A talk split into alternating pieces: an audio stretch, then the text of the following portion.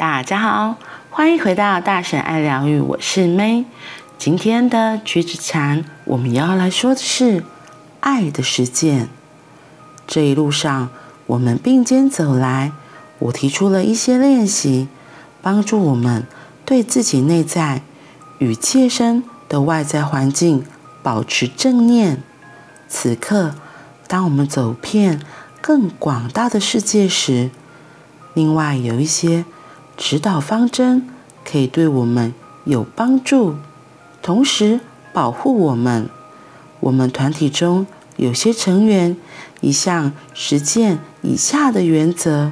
我认为当你要决定如何在当前这个世界生活时，你可能也会发现这些原则很有用。我们将这些原则称为相互依存社区的14条守则。1. 不盲目崇拜或受制于任何教义、理论或意识形态，一切思想体系都是指引的手段，不是绝对的真理。2. 不要认为你目前拥有的知识是不变的、绝对的真理，避免狭隘的心态，受限于现在的观点。要学习锻炼不执着任何观点，才能敞开心胸，接受别人的见解。真理在生活中寻得，而不光是在概念知识里。要终身乐于学习，时时刻刻观察自己内在与外在世界的真实。 3. 不以任何手段强迫别人，包括小孩在内，接受你的观点，无论是借由权威、胁迫、金钱、宣传或甚至教育。然而要透过慈悲的对谈，帮助他人舍弃盲目的信仰与狭隘的心态。 4. 不要逃避接触苦难，或是对苦难视而不见。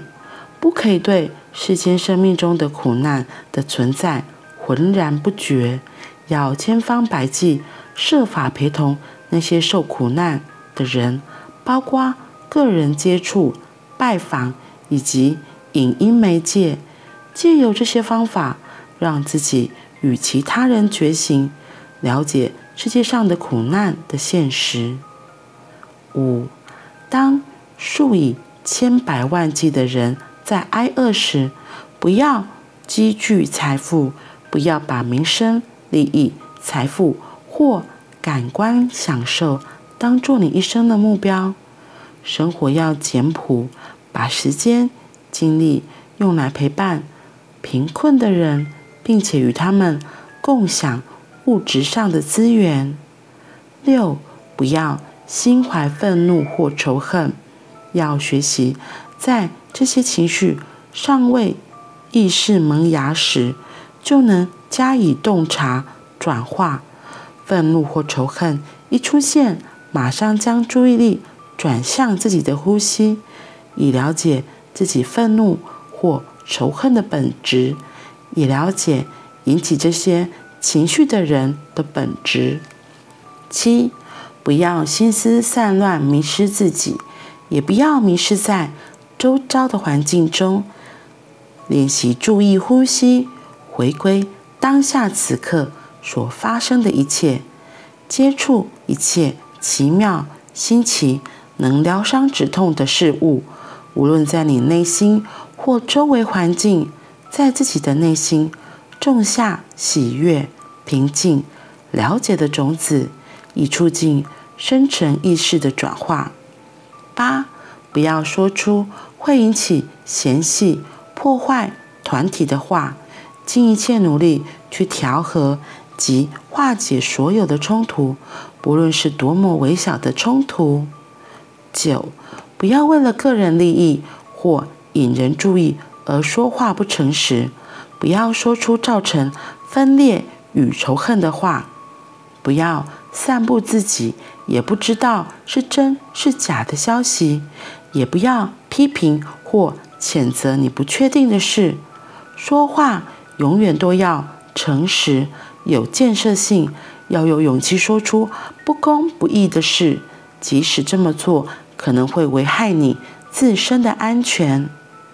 10. 不要利用宗教团体为个人图利，也不要把自己的团体变成政党。但是，一个宗教团体应该明确表达立场，反对压迫、不公义，也应该奋力改变不良的情况，而不涉及党派之间的冲突。11. 谋生的职业不要危害人类及自然，也不要投资剥夺他人生存机会的公司。选择的职业要有助于帮助你慈悲的理想。12. 不要杀生，也不要让别人杀生，要尽可能设法保护生命，避免战争。13. 不要占有属于别人的东西，应该尊重他人的财产，但要阻止人们从人类的苦难或其他众生的痛苦中谋利致富。14. 不要虐待自己的身体，要以尊重的态度善待它，不要认为自己的身体只是一种工具，要养精蓄锐，以实践真理之道。情欲的表达不能没有爱与承诺。建立性关系时，要清楚知道将来可能引起的苦果。为了维护他人的幸福，要尊重他们的权利与承诺。要为这个世界带来新生命，就要充分了解为人父母应负的责任。对于新生儿即将降临的这个世界，也必须禅观。看到这14条相互依存社区的守则，第1条和第2条我都觉得还蛮有点小小的压抑。第1点说的是不盲目崇拜或受制于任何教义、理论或意识形态，因为他说一切思想体系都只是指引的手段，不是绝对的真理。我觉得很震撼，是因为对我而言，就是一行禅师他本身是佛家弟子嘛，所以我就会想说好有趣哦。所以他不是特别的去说佛教很好，他反而说不要盲目的崇拜或受制于任何的教义理论。就很多，就我自己的体验也是这样，就是有很多人都会，就是像每一个宗教，他一开头其实他的传道者说的话，可是经过后面的人的在诠释、在翻译，可能有时候就会失真了。那所以如果我们就紧抓着后面的人说的话，有时候就会像他这里说的，反而会有偏颇。所以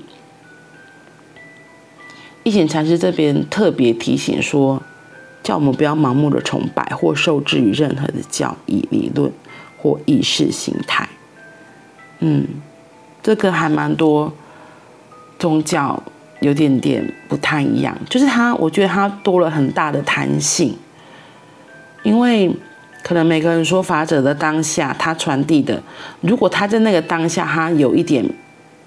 不是真的是在一个很中立的位置上，有时候可能就会偏颇，所以传达出来的意思可能就也会不一样。那当然可能就会让听的人就会疑惑，或者是就会觉得是这样，好吧，那所以是这样做。我要举之前一个朋友的例子，他就是这样，他那时候有参加了某一个宗教团体，那他们也是有师兄师姐就是这样子称呼嘛，然后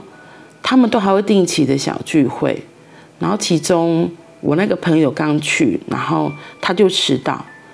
结果里面的师姐就非常的觉得你怎么会迟到，你不重视这件事情，然后就开始帮我那个朋友贴了很多的标签，因为我朋友可能就会解释说什么样子，然后结果那个师姐她就会直接说，就指着我那个朋友说你的不是，就说他没有分别，他说他分别心，他说他怎样怎样，就开始数落他。然后那朋友就觉得奇怪，你不是就是这样的支持团体，怎么会我还反而被贴了一堆莫名其妙的标签？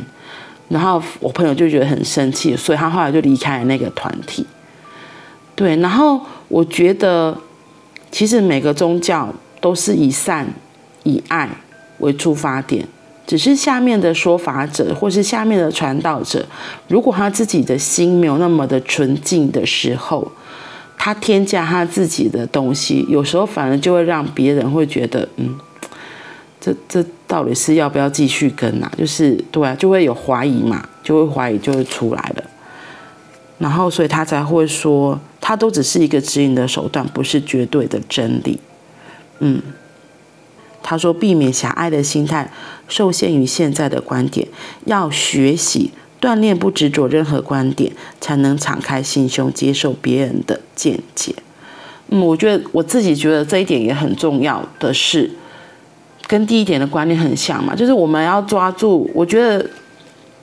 在学习的过程中，我们可能都会觉得我是这个老师的学生，所以我就会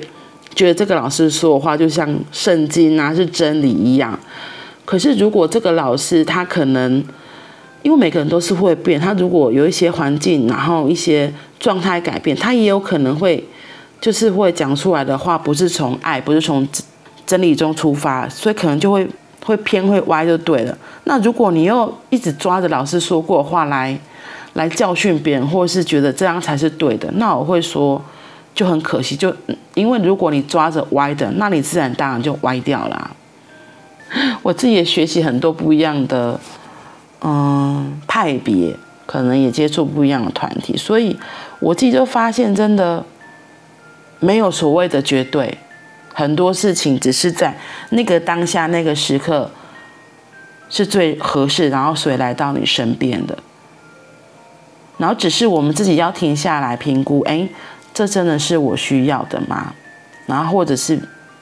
停下问问自己，为什么现在在这里？为什么现在接触到这样的知识，或学习到这样子的法门？我觉得对我而言，每个宗教、每一个派别、每一种修行的方法都很好，只是修的那个人自己的心是怎么样才是最重要的。所以不管是塔罗啊，不管是易经啊，人类图啊，或是13月亮历、玛雅历啊，然后静坐啊、呼吸啊、冥想啊，或是克里昂啊，这些或是赛斯，我觉得这些东西其实不外乎都是要叫我们记得回到光中，记得活在爱里，我觉得这才是最重要的。所以是我们怎么让自己可以时时刻刻回到自己的内心，时时刻刻跟自己的高我、跟自己的高灵有连接，然后让自己真的可以处在光中、处在爱中，我觉得这才是最重要的。好啦，那我们今天就先分享到这里咯。然后最后再补充，他说真理是在生活中寻得，而不光是在概念知识里。所以就像我前面有说的，每个人在每一个时候、每一个阶段可能都会遇到不一样的法门、不一样的派别，我觉得其实真的都很好，可是就是自己要打开心来去接受。然后我觉得有一个很重要，就是要愿意让自己真的可以活在光里面，活在爱里面，这个很重要，让我们自己的心可以很纯净。好啦，那我们今天就到这里喽，我们明天见，拜拜。